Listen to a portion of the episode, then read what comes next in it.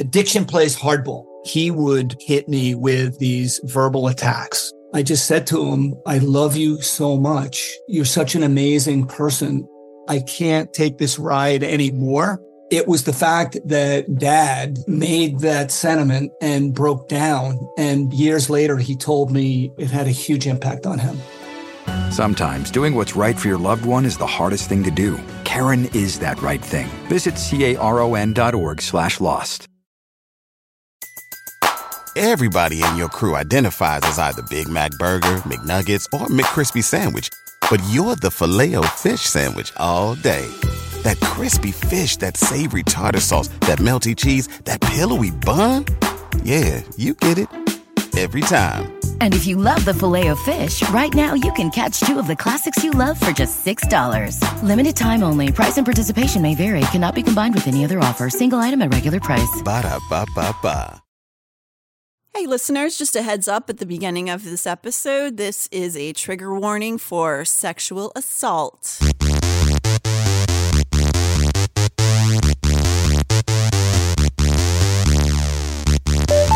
How about how about uh, we do up on 110? No, it's like it's across 110th Street. I had no idea until the subtitles of watching Jackie Brown across 110th Street. That is the only line I know. the only of line I know. song. It's such a good song. And every time I forget, watching Jackie Brown across from 110th Street has been stuck in my head for days. Welcome, welcome, welcome. Are we talking about Black Exploitation Cinema's first female action hero? Yes, we are. Welcome to the episode on Pam Grier. Man, she had a rough go of Um, She has she there um there are reasons behind how amazing of an actress as well as how angry of a person she was. And you know what? She did it well through the black exploitation years as well as afterwards and she brought her amazing performances Not only black exploitation, but sex exploitation films as well. Oh, yes, yes, yes, yes, yes. And you know what? She looked great while doing it. And unfortunately, it came from trauma. And we will deal with that. But first, let's gush about this amazing female action hero. You know, I don't think I really, yeah, I never really went through my like black exploitation '70s cinema phase. I think I think it was something more that I learned about academically in like a film class in college more than anything else. But I sure as hell still in my Tarantino phase. And so, of course, when Jackie Brown first came out, I think I actually ended up seeing it on VHS. I didn't see it in the theater. And I think, like a lot of people, it's that Tarantino movie that is oddly overlooked, I think, at first. And then you go back and watch it again. so It's so fucking good. It's I so have a good. dark confession to make. Ooh, fun. I like this. Can we all have dark confessions? Yeah. I've got dark Yeah. confessions too. All right, you Yeah. start. Okay. Uh, so I love Pam Grier very much, and I know her more so from the 70s, 60s uh, exploitation movies because I love, I'm a big Jack Hill fan. Dark confessions. And I also love Quentin Tarantino uh, course. very much. I know he gets under people's skin, but he's one of my favorite filmmakers. And uh, Gotta love those feet. I had never seen Jackie Brown.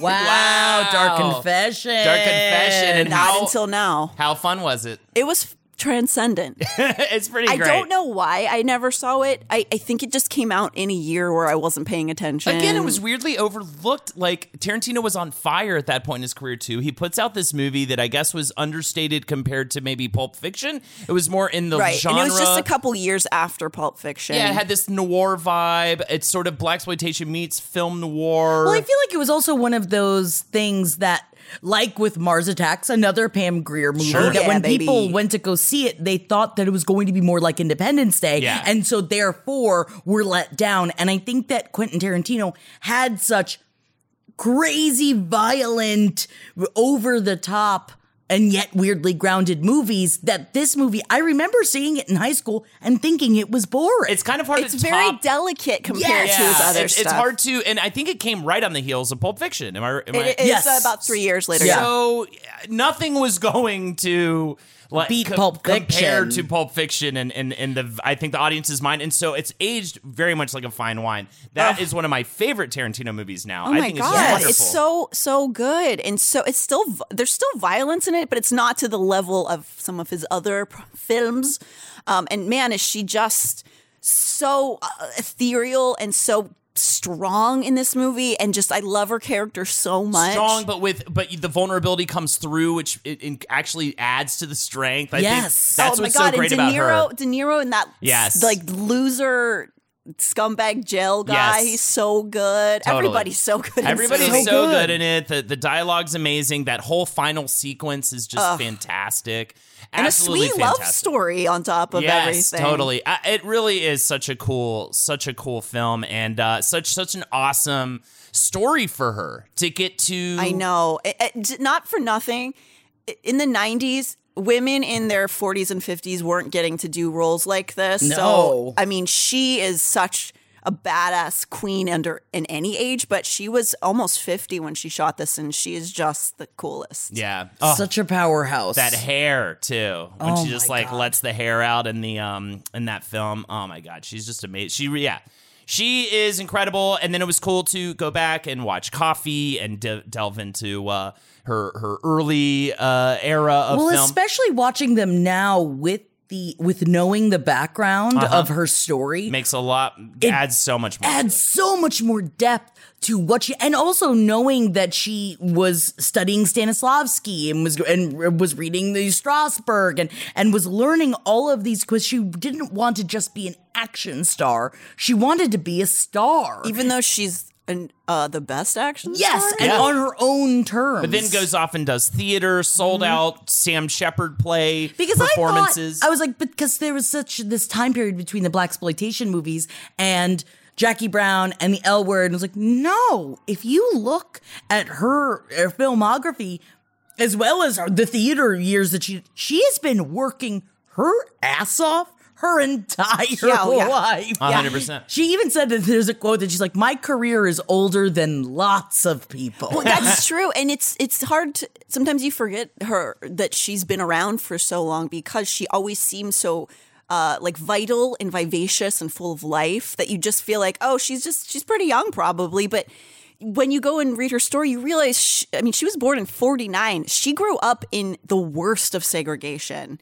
And, and had to experience that. And man, I didn't really think about it in that way until I read her book. and also generations of strong black female frontiers women. Mm-hmm. She described her great grandmother as a black calamity Jane. Mm. The the like she comes from generations of badass women. She is not the first in her fucking family, which is part of the reason why the issues that she had at a young age, she felt she couldn't talk to her family about it because she knew that they would hunt them down and kill them. And she didn't want to destroy her family. Right, because because they were on top of anything else, they would be charged, you know, with being black in that time. Yes. yeah. They would have probably been killed by cops or something. Oh, you know, yeah, like it would have just been a death wish for everybody. And I do love this quote to start it off um, from Warrington Hudlin, who is a producer and the president of the Black Filmmaker Foundation. Miss Grier's blaxploitation films are now considered br- groundbreaking for their depictions of powerful black women. It took Miss Grier's winning combination of sex, sass, and talent to pull it off. She exists in the American imagination in a way that is permanent. She represents a self-reliant, dynamic female figure that doesn't have to forego femininity for potency, for militant power. because that was part of what I think is so interesting is when people ask her, like, did you feel exploited? Did you? And she's like, no. That is part of my power. My body is a large part of my power, as well as my brains, as well as how I fight, as well as everything else. That is where she gets some of her power from, and she didn't feel like it was being used in an exploitative way. Right. It, and that is one of the big conversations around exploitation films because there's a certain sect of feminists who would say that this is anti-feminism or this is yeah, exploit, exploiting women, but somebody who's worked in indie film and and to an extent exploitation stuff in most surroundings the women actually hold quite a bit of power in those in those movies behind the scenes as well as on screen and they're doing If the people Things- are being respectful, if it is done in, in the right way. and that's way. not always the case, of course. Right. But a lot of times, mainstream movies will actually be much shittier to women than those those. You know those. like, It, I don't know if you, people out there have seen Jack Hill movies. I love them. Uh, there's the big Birdcage, the Big Dollhouse. Right. Pam Grier's in both of those. A lot those women in cages women in prison. films. Yeah. And so it's very sexual. It's very um th- there's scenes that make make you feel uncomfortable, but in a way for certain people like myself, my feminism is feels stronger through seeing images like that because it is showing women in vulnerable places and then them taking charge in like filled with rage. So it's a feminism that I connect with, and it was something that I used to have huge debates with uh, with other like women's um, studies majors at my college because I would get into big art like fights with them because to to them the the the, sexual side of it in the you know the aughts of the 2000s it was not really they didn't really see sexuality as feminist and I always did and I always kind of stood behind that. Like if a woman to to say a woman is only sexual because she is um, imprisoned Expected into to it be, yes. is anti-feminism because that's not why a lot of women do it. Well, and Pam Grier goes on to say what the feminist movement was saying was to be independent on your own. And I realized that is what I was going to have to do, no matter what trauma went on in my life. Women could still survive and they must have independence and not be codependent, which is what society was teaching women to be at the time. And, and, that- and yeah. and some sorry, I won't go on this fucking rant any longer, but You're allowed.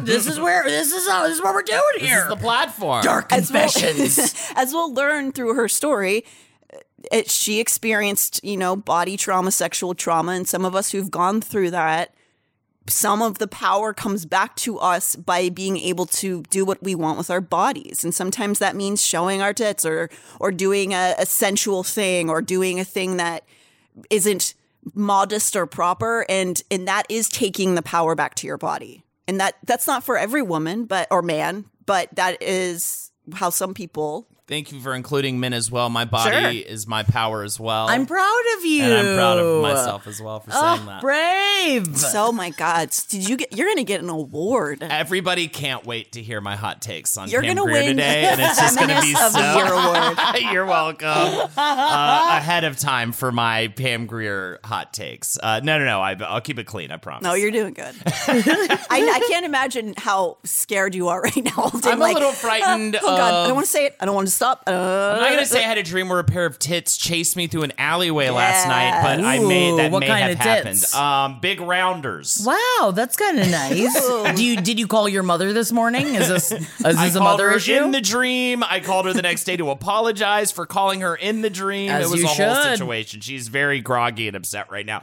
But either way, getting into the uh, the life and legacy of Pam Grier, we start with her birth, 1949 in Winston Salem, North Carolina. Uh, she was born as Pamela Suzette Grier. Her mother was a homemaker and nurse. Her father was a mechanic and technical sergeant in the United States Air Force, and has a sister and a brother. I will also say she was very close to her extended family as well. And she says, My grandfather was the first feminist in my life from Wyoming who taught all of us girls how to hunt, fish, and shoot. So I could bring that to every show I work on, every element, and it just kind of fit.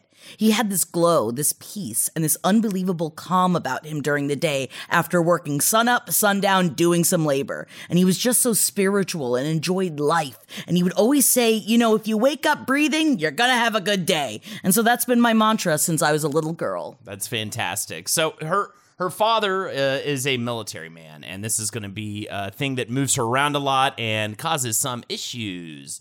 Um, so she was at one point in a military base in Swindon, England, and uh, this is where she receives her first bout of trauma. Um, she has a sexual assault by a group of boys, right? Oh, that was that was not in England. That was um in America. She was oh. she was at her aunt's house. My bee. And she was raped by two boys. And she says it took so long to deal with the pain of She that. was she was six years old. Six by years the way. old. She says, You try to deal with it, but you never really get over it. And not just me, my family endured so much guilt and anger that something like that happened to me. And this is something that was discussed in her book that came out not too long ago, because again, she didn't tell her family. She kept it all quiet, which is why. She ended up. It it came out. Her trauma came out through a stutter, Yeah, and she she, became stuttering very afterwards. quiet. And um, and also very worried that being pretty or being sexy was quote a magnet for being attacked. yes, Yeah. And, And- and yeah, can you imagine how would you deal with that at six years old? Yeah. And- be- even the concept of being pretty wasn't in my head at six years old. No, and so she had this stutter, and even as as a young girl, which it's interesting. A lot of the people I think that we do this show about have wanted to be in Hollywood since they were very small, and she was actually very shy, very quiet, and she said, "My life is probably more dangerous and interesting than most of the movies I've done." But she said, "When I was a young girl, I never thought of acting. I never thought of television, of fans, movie stars signing autographs. It never crossed my mind." She wanted to be more possibly in the technical side of things, but eventually we'll learn she goes to medical school. But part of the reason of how she overcame her stutter was by riding horses. She says, My grandfather, Daddy Ray, taught me to be self sufficient. One day I went alone to the pasture. See, this is a big part. She actually refers to this horse uh, in many of her interviews. She says, One day I went alone to the pasture and climbed a post fence to reach a huge draft horse. Big horse could have killed me. Instead, he moved slowly and I fell asleep on his back. When Daddy Ray and my uncle came looking for me, I told them Big Horse and I were just napping. For some reason, I didn't stutter when I was on the horse. And it, it, even to this day, she lives in Colorado and she she has therapy horses that she trains. We'll get into that later on. But horses were a big and stunt work and starting eventually learning how to do that is what she used mm-hmm. to help protect her from her emotional trauma. I don't know anything about that. I bet you don't, Natalie. Uh, she also was really close. She's she has a lot of connection to animals, which is something I also really relate to. And one of the saddest things I read from that era in her life was it was a different time, so it wasn't exactly the same as now how people would feel about it. But she had a dog that her dad, the dog tore a couch up, and the dad was like, "We can't have this dog," so they just took the dog and left it in a field. And it, she was literally traumatized. Like she was screaming and going, "Like, don't, we can't, we can't leave. How's the dog going to eat? Where's the dog going to go?" And this poor cocker spaniel was like connect, like bonded with her, I'm sure, and they just left. The dog. I know the dog is not the most important part, but I was like heartbroken when I read that part of the book where the dog was just left in a field and she was devastated and the dog was probably devastated. Don't worry, Auntie Jackie will come in later on, and she works with uh, rescuing dogs. Oh, very nice. and she is called Auntie Jackie. Okay, I was wondering. I, was like, that. are you just writing yourself into Yeah, her it's story me. right it's now? me. That's my name. you know what? I will say, in watching Jackie Brown, I did say that's my name. Right, many quite a lot. Of course you would. And it was very. It was great. I mean, Jeff you- loved it. You gotta, you gotta claim that Jackie. That's, That's the my coolest Jackie. name. So, do we get? Other than you, you're the coolest Thank Jackie. you. Then Jackie Brown. Well, I don't know. I think Jackie Brown might takes a the little. cake. so uh, th- she eventually ends up settling into Denver, Colorado uh, by high school and starts appearing in several stage productions. Uh, and she also played organ and piano for the school's gospel choir. And I think that a lot of times when I read about people who develop a speech impediment at an early age, usually find a lot of, uh, uh, or usually find a nice outlet through school theater and school stage productions to help Totally. them work through that. Maybe that's kind of how she ended up just ending up in because as you said, she had very different interests. She ends up going to Denver's Metropolitan State College in 1967. She wanted to go into medicine, as Jackie So mentioned. she was in pre med, Yeah. which is crazy. yeah, like and she also just just before we get off for childhood, childhood real quick. Sure. Um, I found it really interesting and really relevant to who she is that she had such an interesting life, especially for being a, a black girl at, at that era, because her father could pass as white. They had a little bit more of an in in certain ways, and also he he traveled so much for the military that this girl who didn't come from money or or or you know influence got to see a lot of the world. And she actually and, and made me th- i didn't even think about it this way ever. Um, she experienced of course deep racism in america but when she would go to europe she'd see the other she- side. She'd see how it was It not wasn't in there. any way right. like that. it's yeah. not They weren't- everywhere. they weren't they didn't have even though the uk has its own problems they didn't ex- they didn't see that in the same way that americans treated black people because they weren't dealing with the shame of the slave the most so recent slavery that we Right. were using. like, oh, this doesn't have to be a reality. Interesting. Yeah, and then she would go back and forth, so she would like be fine, and then she'd go back to the states and be like, "Oh yeah, they hate me for being alive here. I forgot." But she like learned how to adapt to all these different scenarios and situations, and I thought that was really interesting. Speaking of adapting to a different scenario and situation, she's need, now needs to raise tuition money in order to go to college. After I believe her first year, she entered and got second runner-up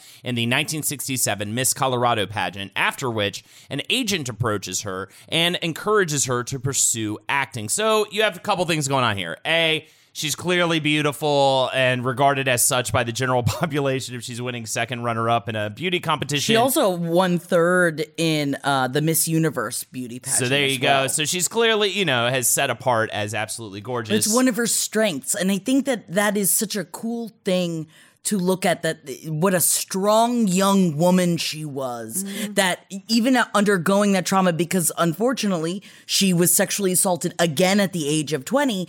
Um, that seeing her beauty not as a curse, but realizing how can I own it Yeah. and what mm-hmm. can I use this for to further me as a strong human being. and second, she obviously has that spark, that thing that's going to make an agent approach her to pursue acting. She's got this natural talent potentially, and she does the thing that one should actually do in this situation. I, it's so ballsy, it's so difficult, but she ends up moving to Los Angeles in 1968. She lives with her aunt and cousin for a stint while working as a receptionist and switchboard operator at the American International Pictures Studio. This is also at the same time that she started doing uh, backup singing for she got in with Bobby Womack and she also did a short stint of singing backup for uh, Sly and the Family Stone and Stevie Wonder at this time period. So she just went in and was like, "I'm gonna work." Reminds me of Elvira a little bit. Yes. Yeah. That she is a she is a woman of all trades. She's just yeah singing. I'm sorry, is she a. Jackie of all trades? Oh my god! That's That's your fucking stupid name. And at this point, Aunt, Aunt Jackie comes in and says, "I'm to make you a big star." Yes, right? um, that, yeah, and she's immediately a star, and she never has to worry about anything ever again for the rest of her life. And Aunt Jackie then just uses magic powder on herself to disappear and return in a modern era. Is oh that my not God, correct? you're welcome. Thank you for for her. yes, That's I great. grace you. I grace Thank you. Thank you for gracing us right now. This is so amazing. Uh, but yeah, But she- in reality, she act. This is around the time she does meet Jack Hill. Yes. Well, she she she takes acting classes. She gets a role in 1969 in this exploitation film Beyond the Valley of the Dolls. This is directed by Russ Meyer, who is a, a leader in the genre. I believe we've talked about Russ Meyer on Pop History before, but regardless, I think we have. I forget for who. Yeah, But, but, uh, also director Jack Hill is credited for discovering Pam Grier, Mm. and he does say that the first time I met her was kind of on a what they used to call a cattle call of actresses coming in, and I had actresses reading in groups because I had an because ensemble they're film. cows. no, it was called the Big Doll I mean, House. basically, that's what cattle calls are. You're like, you fucking cows. Hey, all Hate right, all come of in you. here. Moo like a. no. All right, never They mind. had a cattle call for the Big Dollhouse, which is a woman in prison story, which kind of started that genre, such as it was. And she just came in, and the role was not specifically written for a black character, but I was interviewing black actresses. And this was before the actual black exploitation movement started. But I just recognized something in her, even though she had never done anything in film at all other than a walk on in a Russ Meyer film. And she just had what we used to call authority, in my opinion, and presence. Mm-hmm. So I gave her a chance and she came through just great. And then after that, I wrote scripts specifically for her as I got to know her abilities and made the most of them. It, it, all, all. So you've got yeah, the big dollhouse. You've got women in cages, the big bird cage, and Black Mama, White Mama. These Oh are yeah, Black Mama, White Mama. is Fantastic. awesome. Yes. But can I? well, This is crazy. So both of the movies, the Big Dollhouse and the Birdcage, were filmed in the Philippines. oh yeah, I've heard some pretty fucked up stories Dude, about right. while this. she was there, she contracted a deadly tropical disease that almost took her life. Oh my god. She says it was some kind of virus or amoeba that went into my brain and paralyzed me. They were going to send me to Hawaii because they didn't know how to treat me. Luckily, a doctor for the LA Rams who had previously treated Grier decided to quarantine her and then then try to freeze the infection to kill it. They literally wrapped her in bags of ice. Oh my God. She says, I still think today something's going to come crawling out of me. There was dangerous stuff down there. Those rice paddies were full of bacteria and leeches and larvae that will go into your eyes. I drank a lot of Jack Daniels. Trying to kill it off. yeah, those sets. I've I've seen some pretty. I forget what the documentaries are called, but there's some really great grindhouse um, Mm-hmm. documentaries and. Those movies they shot in the Philippines because there was literally no rules. She And they went were just like temporarily blind. Yeah, they're yeah. just in the jungle in bikinis. But one day in the jungle, a man named Uncle Holden appeared. and Oh, he was no. so big and he was so good that she said, I love you, Uncle Holden. And he said, You're welcome. And then he disappeared. Did you become Kareem Abdul Jabbar? Is Yes. that what happened? That's right. I made a mistake. I read Uncle Holden here. In fact, it was actually Kareem Abdul-Jabbar. This this is around the time she gets pretty serious with him. Uh, he uh he, he his name was different uh when they met. This is which kind of co- comes into play in the story. I forgot his original name, but while they're dating, he converts to Islam, and she while this is happening, she's studying Gloria Steinem and the women's Very movement different. at the time. And so fundamentally, they disagree on issues related to that as Muslim culture uh, had it uh, uh, via Kareem Abdul Jabbar that, you know, she needed to be submissive and all these sorts of things. And she wanted to go back to school to get the education that she wasn't able to finish because this time period, she's technically making money so she can go back to college. She's doing this not because she wants to be a big star, but to go back to college. And she even said, like, when asked, like, did you guys have anything in common? She's like, we love jazz, we loved sports, we're both inquisitive. I just didn't find Islam for me. She said, but essentially, it's one of those things where, I mean, this has kind of happened to me before. Uh, where you're actually, it happened kind of with my drummer in my high school band, but uh, where you're with somebody and then all of a sudden, like overnight, seemingly, maybe because of like a trip to Mecca or whatever it is, they get back and they're just like a different person. Yeah. Uh, and that's kind of what happened here, it seems like. Grier said he wanted me to give up my life to show my love for him. He called me on my birthday to ask if I would commit to Islam. Wait a minute. Being under his success, being a wife of him, I'd lose my identity and my education. Can I go on to say that the reason why he called her on her Yes, birthday please. to do this is because at 2 p.m. that day, he was going to be married to another woman who had converted to Islam for him. And she said he would keep the date unless Grier agreed to marry him and embrace his religion. So she said, he said, if you don't commit to me to become a Muslim, then I'm getting married this afternoon to someone else, a woman who has been prepared for me. She said, prepared like a sandwich? It hit me like I was going to. It And finally this hit me not- that I was going to lose my identity. But who am I to judge? So I said, I can't make you happy. That makes you happy. Safe travels. Yeah, and so this is not to disparage Islam No. at all. No. It's just it didn't work for her. For her. Yeah.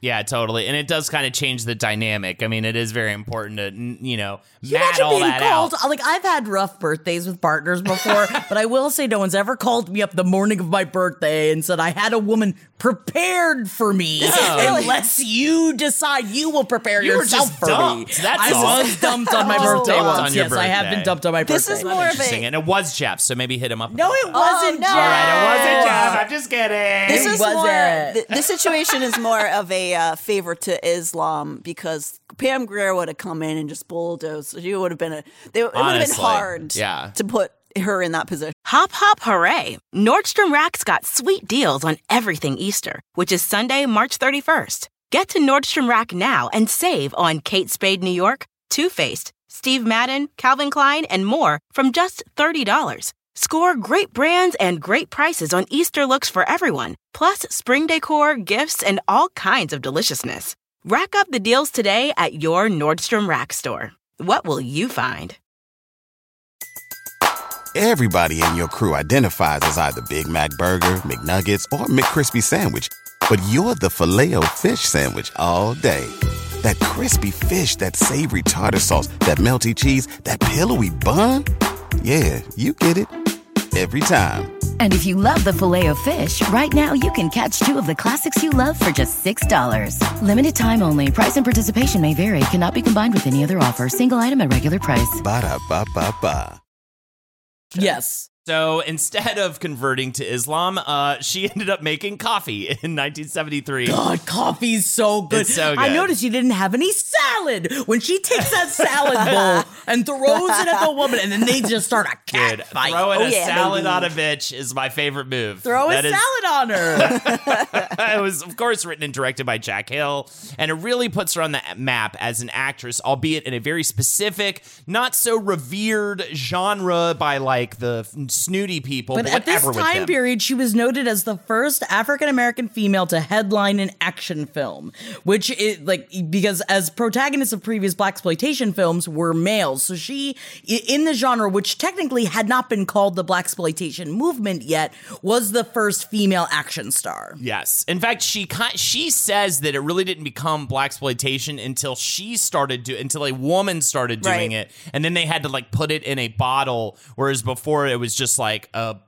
black lead in an action movie situation, uh, at least according to her. It's very interesting. Her opinion on the genre. The genre in general is very fascinating. This time in 70s cinema is very fascinating because it's like what's bad, what's actually empowering and good. You know what I mean? What's taking advantage of the it's very it's very sticky and fascinating. Yes, and I love her her takes and we've got some good quotes about it coming. oh but- yeah, but like even the, one of the questions was given your personal history, was it hard to act in movies that often featured the threat of sexual violence? She said it's in a lot of black exploitation films, sure, but by being nude in those movies, I was trying to help men understand. Society created this mystery about the vagina, the breasts. When you create a mystery, people want to see it and mm-hmm. attack it if they can't have it. So I was like. Here's the mystery. I hope I bore you and you'll never get a hard on again.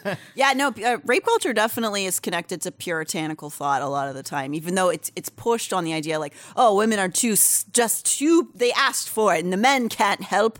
It's like, no, you push the idea of you can't be aroused, and then it becomes this dirty thing, and then you're like suddenly a piece So- of shit. Ugh, the Duggars. Ugh. So oh yeah, the, the, so the film we mentioned AIP before was under the production studio American International Pictures, which is known for its low budget double feature films meant to entice the younger audience, and they operated on the Arkoff formula. That is uh, that stands for action, revolution, which means like controversial themes or ideas, killing or just general violence, oratory, which is literally just taglines. You know what I mean? um, fantasy fulfillment for audiences, and fornication, which is, of course, sex appeal, Arkoff. They also had a strategy called the Peter Pan syndrome. I found this to be very interesting. This states that a younger child will watch anything that an older child will watch. An older child will not watch anything a younger child will watch. A girl will watch anything a boy will watch. A boy will not watch anything a girl will watch. Therefore, to get the most folks watching at once, one must zero in on the 19 year old male. Well, that and it makes so much sense because part of Pam Grier and what Jack Hill immediately realizes that she had crossover appeal.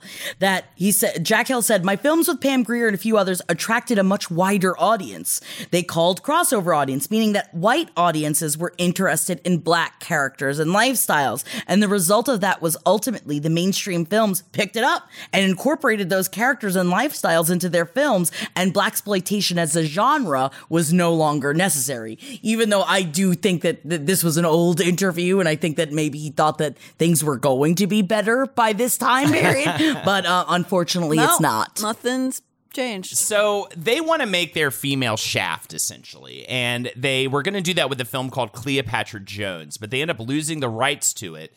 And so they end up, uh, and this is that by they I mean AIP and the execs there. They end up approaching Jack Hill to make a film that would rival Cleopatra Jones and even beat it to market, get it out first. So Hill ends up scrambling together this movie, casts Pam Grier, and quickly pulls together Coffy. Coffy, of course, is a it's about a, uh, a, a woman named Flower Child Coffin, uh, which is who is a nurse who seeks revenge against the mobsters and gangs that caused violence and mayhem in her town and were partly responsible for her sister's heroin addiction. Uh, Coffy ends up beating Cleopatra Jones in the box office, and Grier says she was able to tap into a guttural rage as an actor that translated beautifully on screen. And this came from her experience and and from working with uh, Jack. Apparently, Grier said Jack Hill had told me that I needed to reach into my gut not my mind, to find the real emotion. I tapped into my intensity, and Roger was thrilled that I could bring so much organic frustration and anger to my performance. She said it came from, quote, being attacked as a child by a patriarchal society that said it was okay to slap your mom or push women around or berate them. You would see that in many families, and as a child, male or female, that abuse was just frightening. You feel it in your gut. You can't, and you can't say anything. That was the nature of the beast back in the 50s and the 60s. And then here comes Pam motherfucking Grier coming in because even during Coffy, she did her own stunt work. Yeah. And that was part of the appeal of Pam Grier is that she came in, she had taken like a bunch of martial arts classes. She knew how to ride horses. And so when she rode Wep- she had weapons experience. And she had weapons yeah. experience. And so in Coffy, she did all of her own stunt work. And eventually they would introduce the first black, uh, black female stunt people as well, working with Pam Grier specifically. And one of the horses that she worked with in Coffy was named Donatello, and he was a black stallion. And she knew that stallions are very dangerous. And she said, There's not going to be any mares around, right?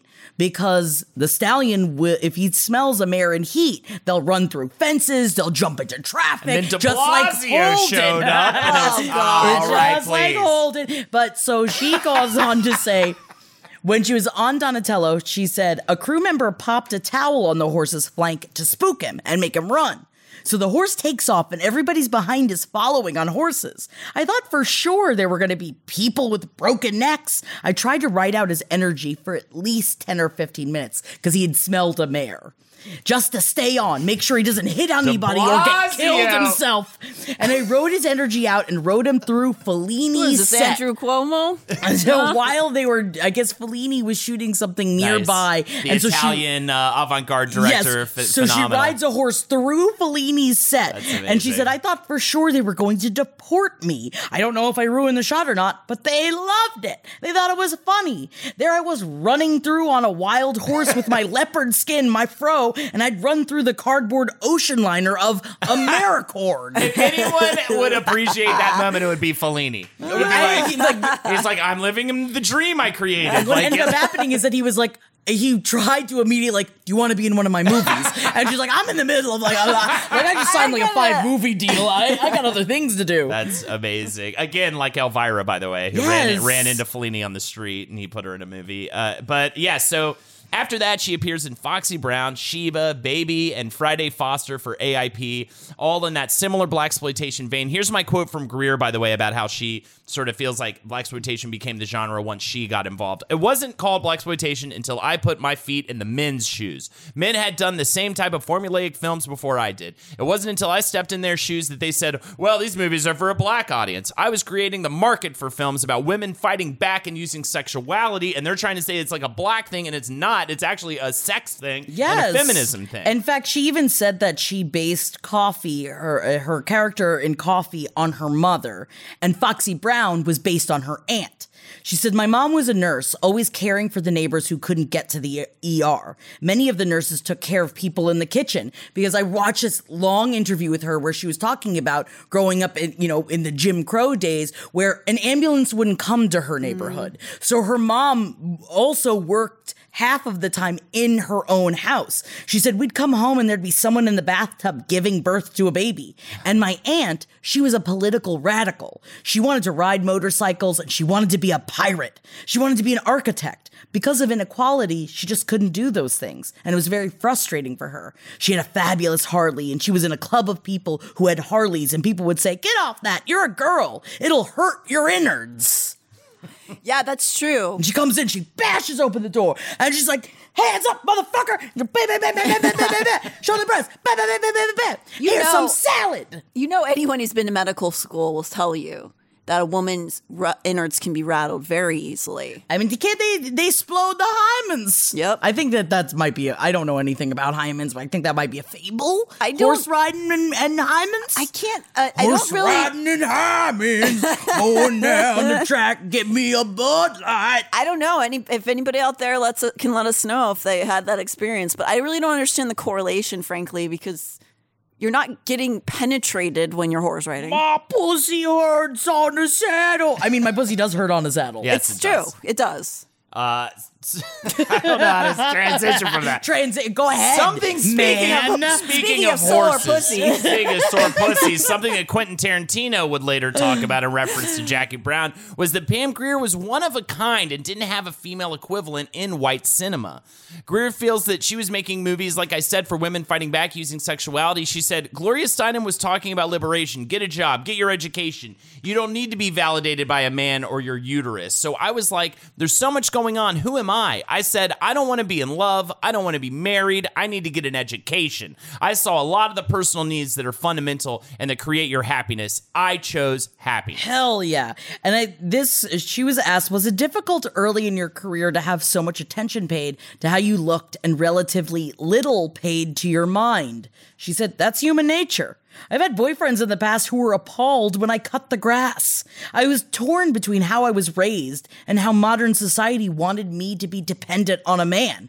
We have to have sex and I'll pay your rent and buy you a car and pay for your baby. And when you have stretch marks and you're not attractive anymore, I'll find a new wife. Snap. Fashion. Snap. Orgasms. Snap. Babies. These things are temporary. Intellect is forever. I want to. I want to marry Pam Grier. I know. She also though speaks towards how in a such a predatory industry that is Hollywood, especially someone as beautiful as her that so many people would want to take advantage of. She speaks very fondly of her agent at APA, John Gaines, who also reps Steve Martin, John Candy, Tamara Dobson, who played Cleopatra Jones, and Isaac Hayes until his death in 1992. Grier said, I called John my fairy godmother because the way he protected me and guided me. If you go to meet someone on a business deal, your lawyer, manager, agent, someone must always be with you. John always set those rules for me and created a comfort zone. He just had seen so much. He knew. When he took me to clubs and someone would hand me a drink, he would say, Don't drink that. See the sediment at the bottom? You drink that, you won't remember the next week. I became comfortable not accepting the invitations. Sammy Davis Jr. and even his wife, uh, Altovise, invited me back, and I declined. The stories And we'll- about got Sammy story. Yeah, that's Jr. coming later. That's coming later for sure. If I didn't have John, the agent, to go with me to the industry dinners or cocktail parties, I stayed away from them. I didn't really experience the sexual harassment you might think. I wonder if they saw my films and thought that I probably could beat them up. And you know, I could because I studied enough martial arts seriously that I probably could have really hurt someone. Uh, but also, you know. Uh, this is so far, so long before Weinstein, so long before Me Too, that she's speaking about how you can't just go meet up with someone in the business and And people al- heard these stories back then and were like, "Yeah, I guess you can't." Right, I guess Rather that's the than, reality. Can we make a difference? I think can we're we change just this? now starting to Oh, just now. Yeah, that sort was of address this 2021. issue. The onus was always on the lady to Mm-hmm. avoid the situations, but that is also how her second rape happened when she was younger. Because a guy refused to say take no for an answer about going on a date. She didn't want to go on a date with him, and finally she was like, "Okay." And then guess what?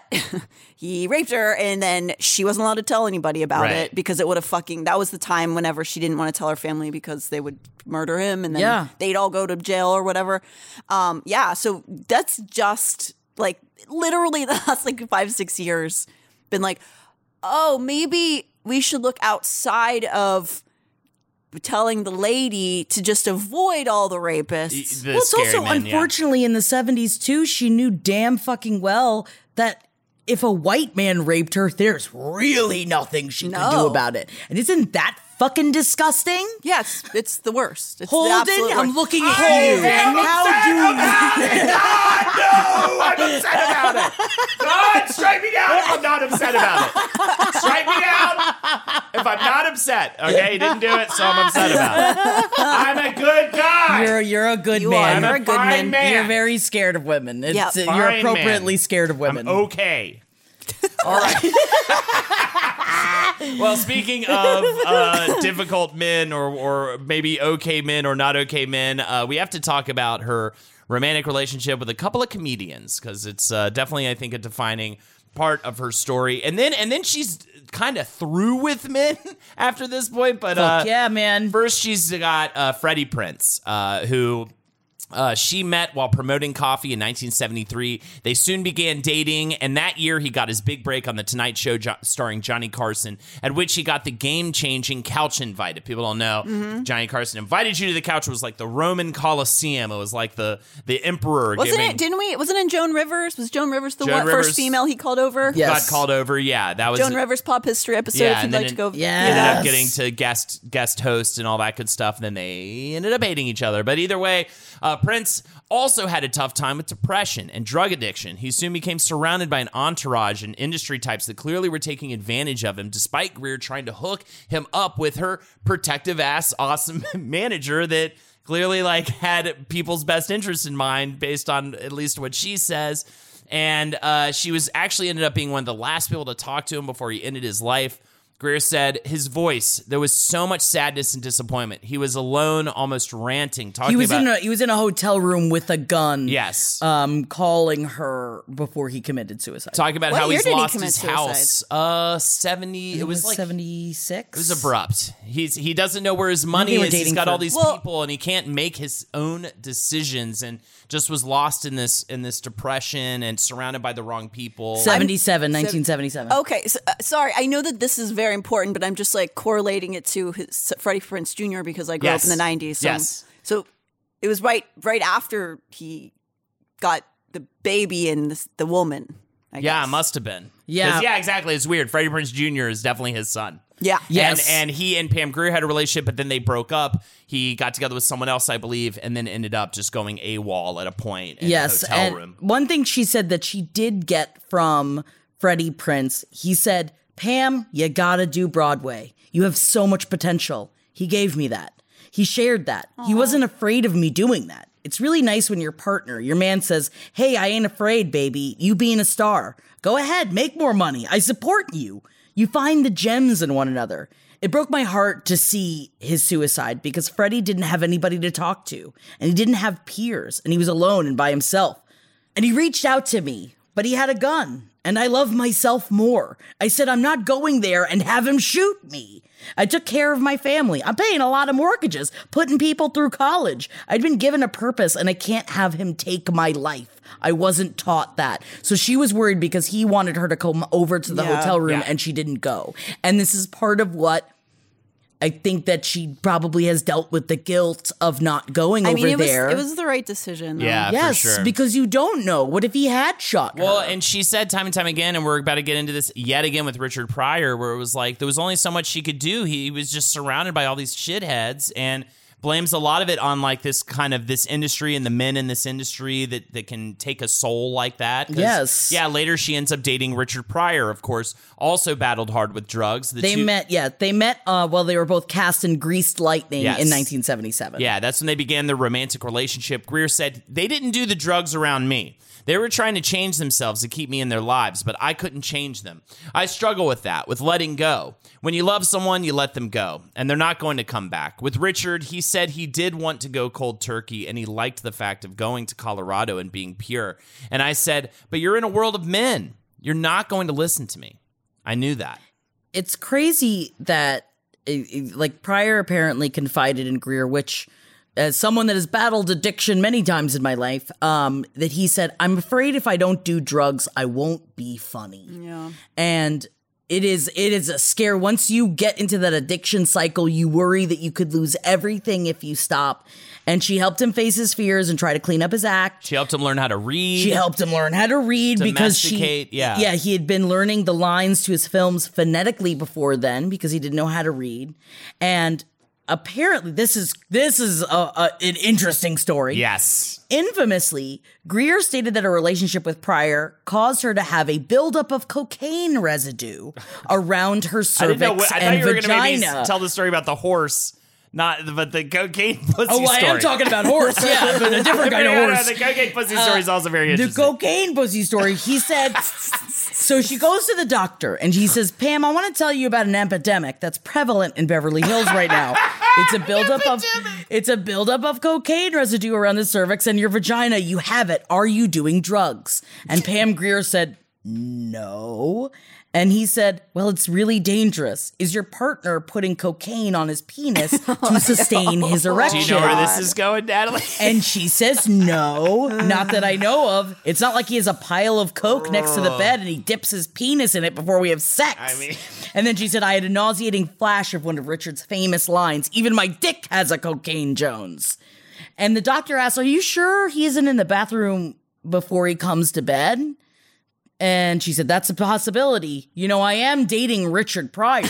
and he says, Oh my God, we have a oh, serious problem here. If he's not putting it on his skin directly, then it's worse because the coke is in his seminal fluid. Oh my God. The doctor then asked if her mouth went numb while performing oral sex on Pryor, which she yes. says it did, and which he links to the Novocaine like effects of cocaine. Yes. He was doing so, much, much, blow. so it much. was in his gooch, man. Bro. Yeah, And so then it was How inside of fast her. are those swimmers, though? Crazy. Probably, yeah, right? It's fucking blasting out your fucking belly. That's a, that's not sauce. Does that get so? That She is not wasn't. sauce. Get it? So if it's going up in her cervix, is she not receiving the effects of cocaine from that? Man, well, she did say her mouth went numb. Her numb. mouth and went numb, so I and it's a imagine she bit- probably. I Might have think got a little coffee She's buzz. like, man, I feel great. Yeah. No, I think actually going up to it, the reason why she ended up going to the doctors because like her pussy was losing sensation Right. and she didn't know ah. why. Right. And it's because all the blow. Oh, but I also didn't know of that you could put did you know you could put blow on your dick I did to not. keep it hard. hard? I literally have never done cocaine. I again, that, I don't understand. Why would I know I guess that? cocaine does a lot idea. more than I thought it Yes, did. well, I knew about the numbing effect in that because that's yeah, Yeah. they always Yeah, put it on on the their gums. gums Yeah, and yeah. they Not get that all. I've ever, ever. No, I've never tried it. Mom? All right, guys, please, your liar's voice. Well, at least is I didn't do it enough that it was in my pussy. So what I thought she was going to talk about was this another amazing story with with Pryor, where his uh, he had a little pony horse that she got him, I believe, Yes. and it got attacked by dogs, and then he was freaking out in his bathrobe. He's like sobbing as he loved this horse, and so she had to go drive his Jaguar, I believe it was. So it's Pam Grier in the driver's seat. He's in a in a yellow Jaguar with a horse in the Back, horse in the back, tail out the window, Oh, and they. Like apparently, all the people came outside of the veterinary hospital just to see them pull God, up I wish I could have seen it because it. it was such a wild scene. And but she also talked about how she was like, I knew in that moment, like there was nothing I could do to fix him. Like I couldn't be his Yeah. keeper. And then uh, one day. After she did leave him, she gets a call from a mutual friend, and uh, Pam said, "He says Richard wants to talk to me, and I need to fly there." So yet again, he's in. She's in this situation. He may not live through the night, and I ended up saying, "Well, you know what, Jim? Richard did some things that disrespected me, and he always said if you disrespect someone and they hang around, that means they have no self-esteem, and you can do nothing to them, lie and anything to them, lie and steal." I said that if I came back to his bedside and back into his life, he's just going to have to get out of his bed alone, walk by himself, and find himself. And I remember Jim saying, "Wow, that's cold, Pam."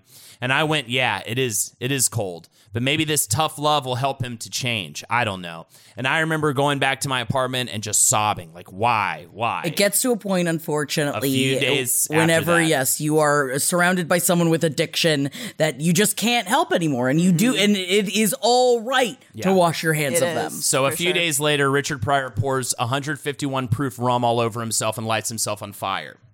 Did you know about that? Oh, yeah, yeah, I yeah, know yeah. about that. Like, okay, remember in dang, I was hoping to make one of y'all go. Yeah. What? No, don't you remember in Scrooge? That's why Yeah. they had the thing in Scrooge where he lit himself on fire. Yes. Grier said, just as I couldn't change the attacks or the people who attacked me, I couldn't change Richard. I couldn't change Freddie or Kareem. And I realized it's not about changing other people, it's about changing myself. And that is what I want to tell people with this that there will be pain in life, but you can survive it and it will make you stronger and protect you from other instances. I wanted to save their lives, but I had to save my Yes, own. Pam. Yes, Pam. I love it. She's so great with her words. She's so so eloquent. That's and why I lovely. watched so many interviews Yeah, with her her, interviews because is- watching are her speak is amazing. When it comes to buying your first home, everyone has questions. Can we even afford to buy a house right now?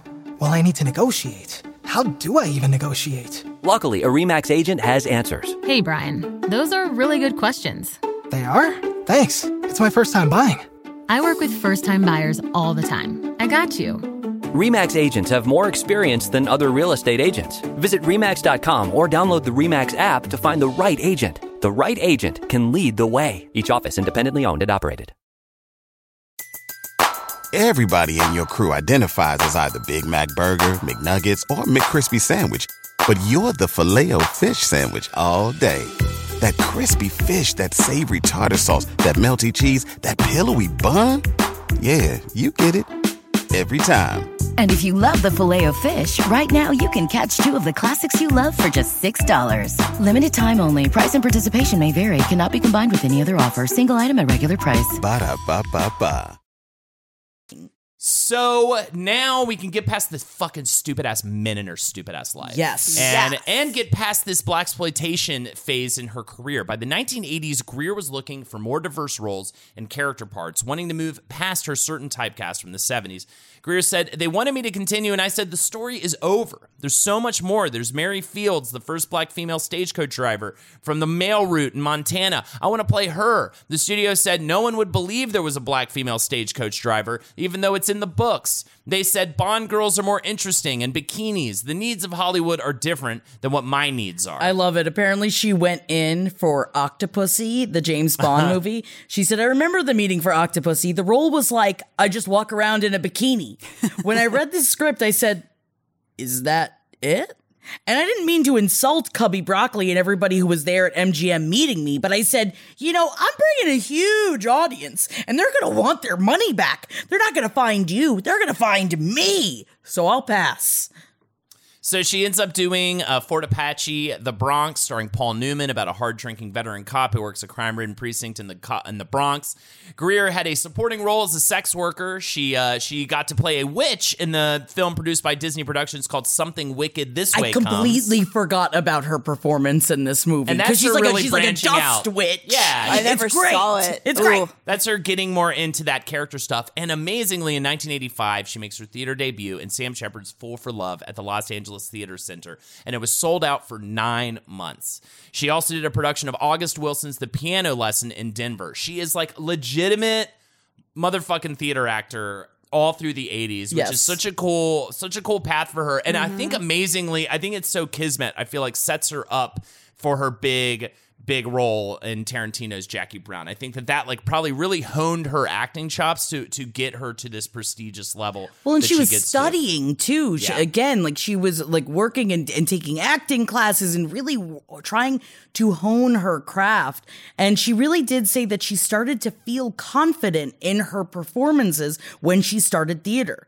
She said in the early days, Sid Haig helped her a lot and mm-hmm. said, Pam, you're a natural. She said, sometimes I was just so strong I wouldn't be hired because I was so dang good and there was no audience for a black woman. But then with Fool for Love, she wasn't frustrated about getting these smaller parts at this point in time because she says, My work spoke for itself. There's no such thing as a small role. When I was doing the Sam Shepard play Fool for Love, it sold out for nine months. I loved doing it, and film directors would come and watch us. And this is when she became up for the role in The Witches of Eastwick. A little bit of a crossover. She almost had Cher's role. She almost had Cher's role. And when she was asked why she didn't get it, she didn't know. She said, I tested for it. She said, I think the studio was basically trying to make a deal with Bill Murray to star in it, and they couldn't close it. So the next person was Jack Nicholson, who was dating Anjelica Huston. She was dark and exotic, so they tested her, and it didn't work out. And then there was Cher, and they gave her the role. That was the one mainstream film that would have given me a broader audience. She could but there's back no time. bad feelings. Whoa. She said when people wouldn't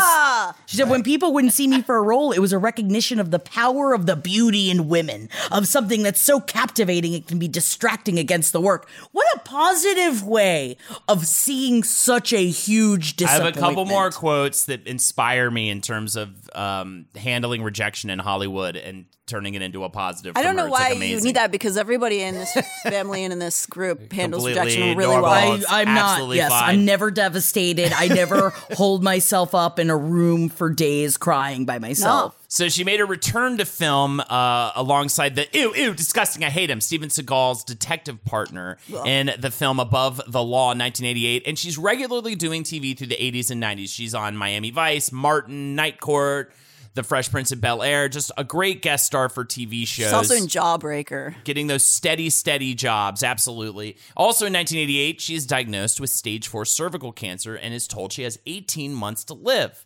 However, through a lot of treatment, she has made a recovery and has been in remission ever since. I because at the time she was like, I was at the best shape of my life. I was running six miles a day, and to go in at such a young age and be d- given such devastating news. I mean, that's hor- 18 months? Yes, she Jesus. had 18 months to live, and she beat it. She put it, but she had to drop everything to go and deal with her cervical Well, and some say it was also due to the bonding of a certain horse. That's right. One day she ran into a horse and she said, Hi, what's your name? And the horse said, Hi, my name's Uncle oh, Holden. Oh no, Wait, did this Yeah. come from the cocaine? did the cervical cancer come from? I don't think. No, I don't think so. I think that I'm no, sure because it's I think not that her. and- I believe she said that her related. aunt had died of the same thing. so- Oh, okay. Okay, okay. On It's just Jackie? a little bit of Not a on coincidence. Jackie. We talked about her cervix twice in Yeah, the that is stories so weird. far. We're getting into We'll the talk about service pussy line. talk later. Well, let's talk about the big, amazing comeback. Well, before we get to the big comeback, we have to remember that she was in Mars Attacks. Oh, Oh, yeah, yeah, yeah, yeah. I was yeah. very upset you didn't include I Mars didn't. Attacks in I this. even wrote down, don't include Mars Attacks. You uh, know she's in Mars Attacks. If you go check out our Mars Attacks pop history Also- episode, It's so good. and in it, which I was watching this interview with her, um, I didn't realize, which we didn't even speak to in Mars Attacks episode, that her older son in it, because she plays that like no nonsense bus driver, um, her older son in it is Ray J. And Oh so- yeah, that's right. in an interview, she was asked if she ever saw the infamous tape. And she was like, no, no, he was my son in a movie. I can't watch the tape. She's like, well, I may have watched a second of it. I think they were acting. I think they were acting. She's like, they weren't sweating.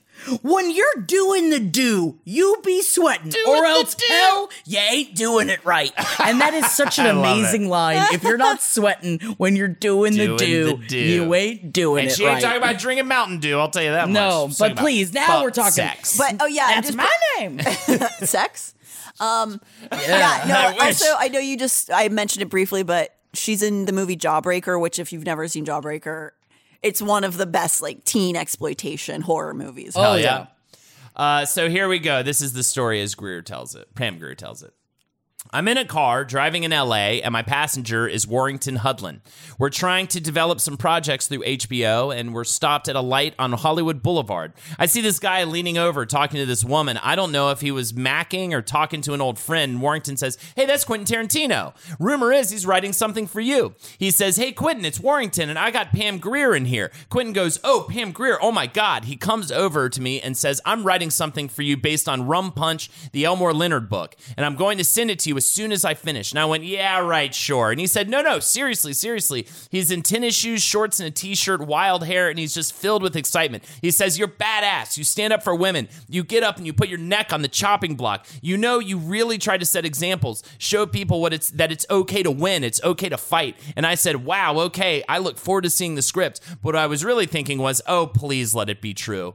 Grier also goes on to say six months later, I'm in New York and I get notice there's an envelope with insufficient postage where you get that sticker. Back home in Colorado, they trust you and deliver the package, but in New York, they want that dime and nickel. So it's from Tarantino and it's Jackie Brown, and I'm speechless. My face just my face is just wet from crying. I'd done four years of theater and was so grateful because I was ready. I had never felt so observed by anyone in my life. He was he has broken down every film I'd ever done. I just I love it so much, but I when she first read the script, she thought that the part that Bridget Fonda plays Yes. was written for her. Yes. She didn't realize he wrote the Jackie Brown, like Jackie Brown, the character for her. so she read it and was like, "Oh, this is really great. I'll totally do this." He's like, "No, no, no." I want you to be Jackie Brown. And that blew her. But he's like, You wrote the whole movie for me? I mean, it makes sense. He is very openly influenced by those exploitation movies. That- And he Yes. even she showed up for the audition and there were a ton of her movie posters all over the walls and she was like, "Oh, right, you just put all these up for me, right?" And he was like, "Actually, I considered taking them all down because I was embarrassed." Think that you were coming over. I'd feel real weird if I walked in and it was just posters of me everywhere. just such a but then you'd also be like, "Damn, if I don't get this fucking part, Yeah, I'm gonna burn down a fucking studio building." Uh, Uh, so yeah, Grier said about shooting with Quentin Tarantino, "You are liberated. You were just free to fill up the scene. We rehearsed two weeks to prepare ourselves for this style, for his style, prepare ourselves for his craft, and we would collaborate all of us together. It was extraordinary. How he works with you and makes it so that your heart is beating through your chest. That's what he does to you when you work with him." Man. And he Pam- does. I, I know. I know. Again, he has really controversial. There's people have a lot of Sure. talks about him, but some of his, uh, like some of the female characters he makes are the best female characters Beatrice in my Kiddo, opinion. and yeah, yeah, and I Even mean, yeah, I mean, Death Proof too. I know is not one of his like most favorite, but awesome stunts. I digress. Either way, check out two parter on Quentin Tarantino over on The Wiz and the Bruiser. And if you want to know more about his career, we're going to focus just more on Pam Grier. I it know. just I it makes me sad though that that she did know that and just things just haven't changed fast enough and i hate that it still is the way that it is that really she said depressing. for jackie brown i had the best pr person who taught me everything she said pam the reality is you're a black woman you're not going to be on the magazine covers. You're not going to sell to the masses. You're not going to appeal to the little farm girl in Idaho. So I'm not going to make you pay me just for the rejections. She said, It's like in martial arts. You don't keep hitting your head on the wall trying to move it. You don't keep getting angry saying, You don't accept blacks. You don't do this. You don't do that. You don't have black television shows. You know, I leave that to Al Sharpton. And it sucks that she knew she could see what she could get done Yeah. and understood that she couldn't push for much more. But what she did do is lay the groundwork for mm-hmm. people to keep fighting. Yeah. And I think that she knew that unfortunately our country needed that. But she did it. She did it in, in my opinion, one of the best ways, which is it's important to yell and scream and fight, but her doing it in a way that's like, this is sugar on the medicine. I'm just going to give you something you really like, and then you go, oh, I guess I like black people are cool. I wish there were more. I wish there was more of this. And this is around the time period that she um, moves to Denver full time. She buys a huge farm near the site of the Sand Creek Massacre, where 500 Cheyenne women and babies were slaughtered by the cavalry for their land. In an effort to promote awareness about clean eating, she opened the Pam Grier Community Garden and Education Center in Fort Worth, Texas. Grier strongly believes many diseases are preventable through healthy eating practices, and she wants to help make organic foods accessible for every budget. Now, she goes on to talk about like being a an owner and a and the sole worker of her own farm And she's so cool. that many people in Colorado were like, You're one of the first black people I've ever met. And we love you. And she loved being that. Like, she's like, as much as like I feel like people would get upset about those comments, she's like, I loved it. And part of her life starting then and still to this day is rehabilitating horses. And she founded the Tame Foundation which stands for Therapy Animals Mean Equality, providing horses, blazers, and boots for the charity horse riding program for disabled children. She said, I've been given so much. I'm a cancer survivor, I have success at work, belief in self, and a supportive audience. So she lends her horses to the program and even buys the kids all of their outfits as well. Um, she even bought an extra car to drive kids to events. She says horses can really calm the anxiety. I'll pick up the children and take them home because I know how overwhelming it can be for families with children who have special needs. But the kids don't want to be called disabled. They schooled me on that. They want to be called different abled. And it's just what an amazing like she works so I mean she also works with Pilots and Paws, which is an animal advocate program that transports dogs from kill shelters and fosters to uh, permanent homes. She also works uh, with Dining Out for Life, which helps those with HIV and AIDS by enlisting 6,000 restaurants in 60 cities to donate profits one day a year. It raises between 4 million and 5 million annually. She's also involved with PALS, which is People and Animals Living Synergetically, a Colorado-based All organization right. that partners on wanted animals with forever homes. I wonder if that's why. You know what I woke up oh. with in my head this morning? Maybe this is why. Goodbye, horses. Get out of here. Hana, hana, hana. I was like, why is this fucking I'll song put in my you- I'll head? put you- Right, I'll and I- put Technically, lotion on in it. I Silence of the Lambs, the dog was treated the best of I any. tucked my penis between my legs and I danced the dance of the night. Uh, either way, in the morning, by the way, no less. Either before way, before her memoir, she heads up. She received her honorary doctorate of humane letters from the University of Maryland Eastern Shore. The same year, she received an honorary doctorate of science from Langston University. Also, you've got all that, all those roles she did after Jackie Brown, uh, uh, notably Showtime's The L Word as Kit Porter. Can we talk about the L word just for a second. Please, uh, and real quick, also the hit series Smallville as the villain Amanda Waller. I mean, she she kept working. Mhm. at, uh, She was working pro- the entire time. So yeah, let's talk about the L word a little bit, uh, Jackie. I know my wife is a massive, uh, was a massive L word. Love fan. the L word. Absolutely love the L word. And it also created a lot of conversation because a lot of people, uh, and specifically, she talks about black women were scared of, or some of the black women that she had talked to that had been in ties with possibly being an L word were scared of committing to something that is seen as upsetting, especially as she is not a homosexual. So hmm. the question was, I know you got a great deal of feedback from viewers during your time on the L word. Was there a common thread that stood out to you? She says, Well, the common thread was from a certain community, the African American community, asking why I would want to be in a show about lesbians. And I said, Oh, well, it's a community and it's well written. It's just about people. And they would be like, Are you afraid people are going to think you're a lesbian? And I'm like, Is that fear? I should be afraid that people might think I'm a lesbian? You should really ask yourself, why would I be afraid? Why do I have a fear? It's not like you can put on a shirt and then you would suddenly be a lesbian. But I said, I need to know about other people, other communities, other cultures. If I had a gay child, I'd want to help them, guide them, and I'd want them to be the best person they could be because life isn't going to be easy. It could be, I don't know, we'll have to navigate. And I also have many friends that are gay. I have to know how they feel. They're just people. It's you guys who are the fear mongers, the ones who create the distinction. Everyone else is comfortable. And I think it's a very interesting because in it, she plays like the sister of a lesbian. And that's why everyone just assumed, like, oh, aren't you so scared of being a part of this uh, of this show? It was such a good show. Yeah. She's so good at every what what an amazing I mean I'm not going to get into I love the fucking We could do an L word Uh, episode. I would someday. love to do Oh, cool. Yeah. an be fun. episode Hell on the yeah. L word. Hell yeah. Uh, so yeah, continue to act, act, act, act, and uh, also in 2010, she wrote her memoir, "Foxy: My Life in Three Acts." And based on this, in 2018, she announced a biopic, uh, and that's in the works, uh, and it's totally based on the memoir.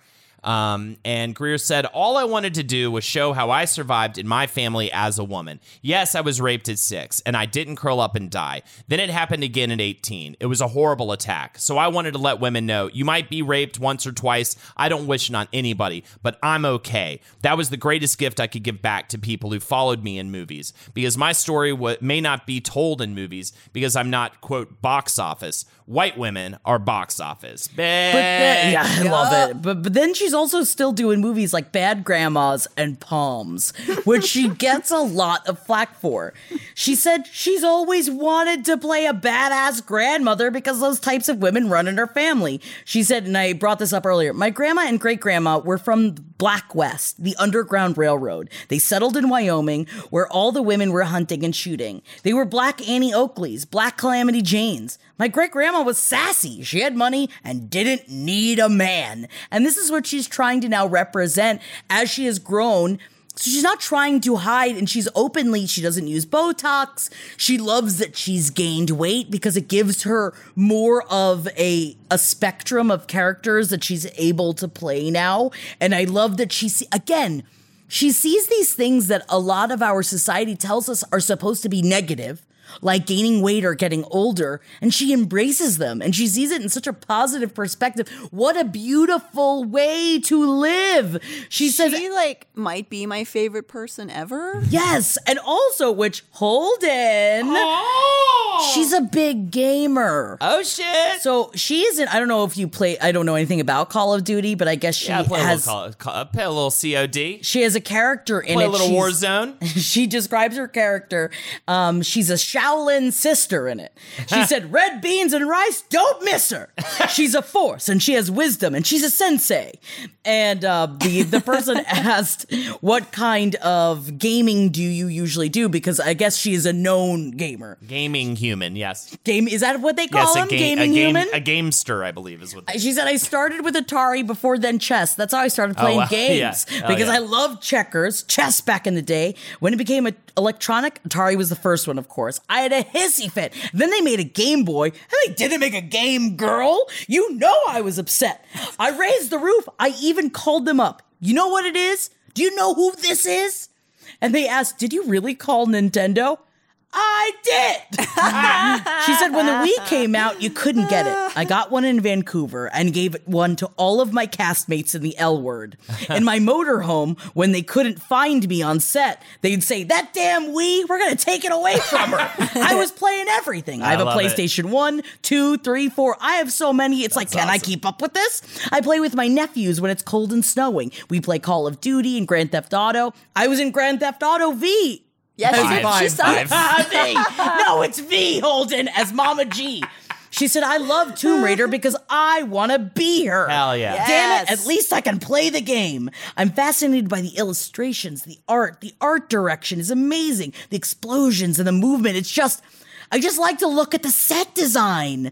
And I just love how she looks at this. She's also huge into pinball machines. Nice. She has a bunch of pinball machines in her house on her farm Now you're as really well. making want to go to her place. Right? Can, can we hang out with you, Pam Grier, I would please? love that. Can we be Please. friends? So I have a couple more quotes to round out on my end. Uh, I do want to talk about the possibility of what her the screenplay that she's working Sure. on right now because she would like to uh, feature a female director of the movie. it's called Pam. It's I called believe. Pam, and so she tweeted a pitch towards Ava DuVernay, uh, the Oscar-nominated director of Thirteenth, and so she just tweeted at her a quick pitch that was like her Twitter fantasy.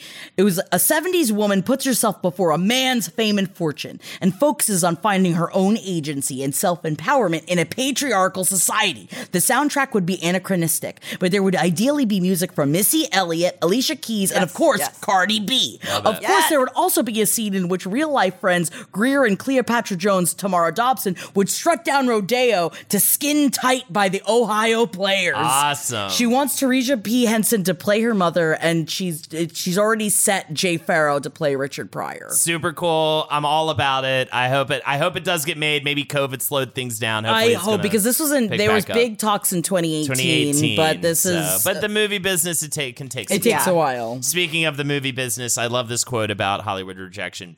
When people wouldn't see me for a role, it was a recognition of the power of the beauty in women, of something that's so captivating it can be distracting against the work. So that's just such a great way to look at Damn, she's uh, so not getting positive cast. and powerful. Uh, and then this is my final quote, personally, to wrap things up. Uh, uh, uh, Jackie, I don't know if you have anything else on on on old Pam Grier, Natalie. Any final words? But I will just say my my final say is from uh, Pam Grier herself. It took that 70s explosion so that now we feel comfortable enjoying each other's culture. This could go on. The reality of people being much more open and free. The harmony of the human song is going to be what people listen to. The soul is going to win. Hell yeah. And she also does frequently talk about how she's not afraid of dying. She says a lot of people are afraid of death. If people own it, like, I feel good, you can survive cancer, divorces, death, your mother's sickness, hospice care. You feel pretty good. I think that's a glow from the inside. If you show that, I don't think anybody cares what your age is. You bring the work and passion. That's what people respond to. If you're like, oh, I am afraid, then people will notice that you have a fear of being rejected. And that I in I I'm so happy that we've learned so much about Pam Grier because it really did change my perspective on not only my career but how I live my life.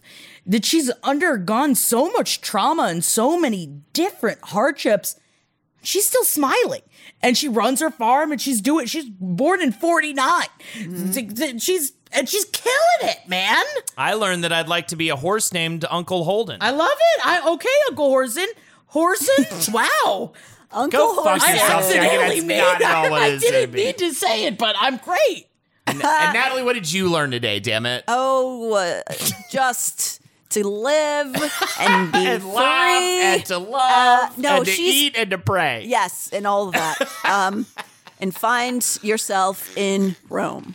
Um, but no, I think she is uh, such a good role model, just in general. Yeah. Uh, just a great mo- role model in the most fun, awesome way. It's not like I was, ta- I was just talking about. You know, she's like the sugar with the medicine. I that's I think how you get things to move in the world, and I think she is literally like she serves medicine, but it's like the sweetest medicine, and like medicine, you're like, yeah, give me more, give me more, and just a great, you know, inspiration for any of us. And we uh, learned a lot about dick cocaine. So either way, Man alive, did we? Um, all right. I think that's our episode on Pam Grier. Thank you so much for joining us. If you'd like to uh, support us further, patreon.com forward slash page seven podcast uh, is a good way to do it. Also, check me out on Twitch, twitch.tv forward slash Holdenators Ho. Jackie and I do a fun stream on Fridays. I have smiled awesome. before while doing that stream. Oh my God. And my name is Jackie Zebrowski. You can follow me on Instagram at Jack That Worm. Uh, I am Natalie Jean, and you can follow me at the Natty Jean. And my new show with Amber Nelson, Someplace Underneath, is officially coming out on March 17th. And uh, you should listen to it if you like traumas. Take it from take it from me, Uncle Holden. It's a good listen now. Yeah, he's our he's our spokesmodel. I hate Uncle Horston. Please refer to yourself as Uncle Horston. All right. Never mind. I take it back. We love you guys. Thanks so much for joining us. We'll see you soon. Bye, everybody. Bye. This show is made possible by listeners like you. Thanks to our ad sponsors, you can support our shows by supporting them. For more shows like the one you just listened to, go to lastpodcastnetwork.com.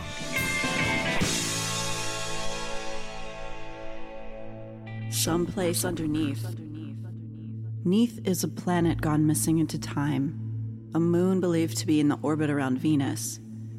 The moon was named Neith after an early Egyptian goddess who, according to the lore, is the birth mother of the universe.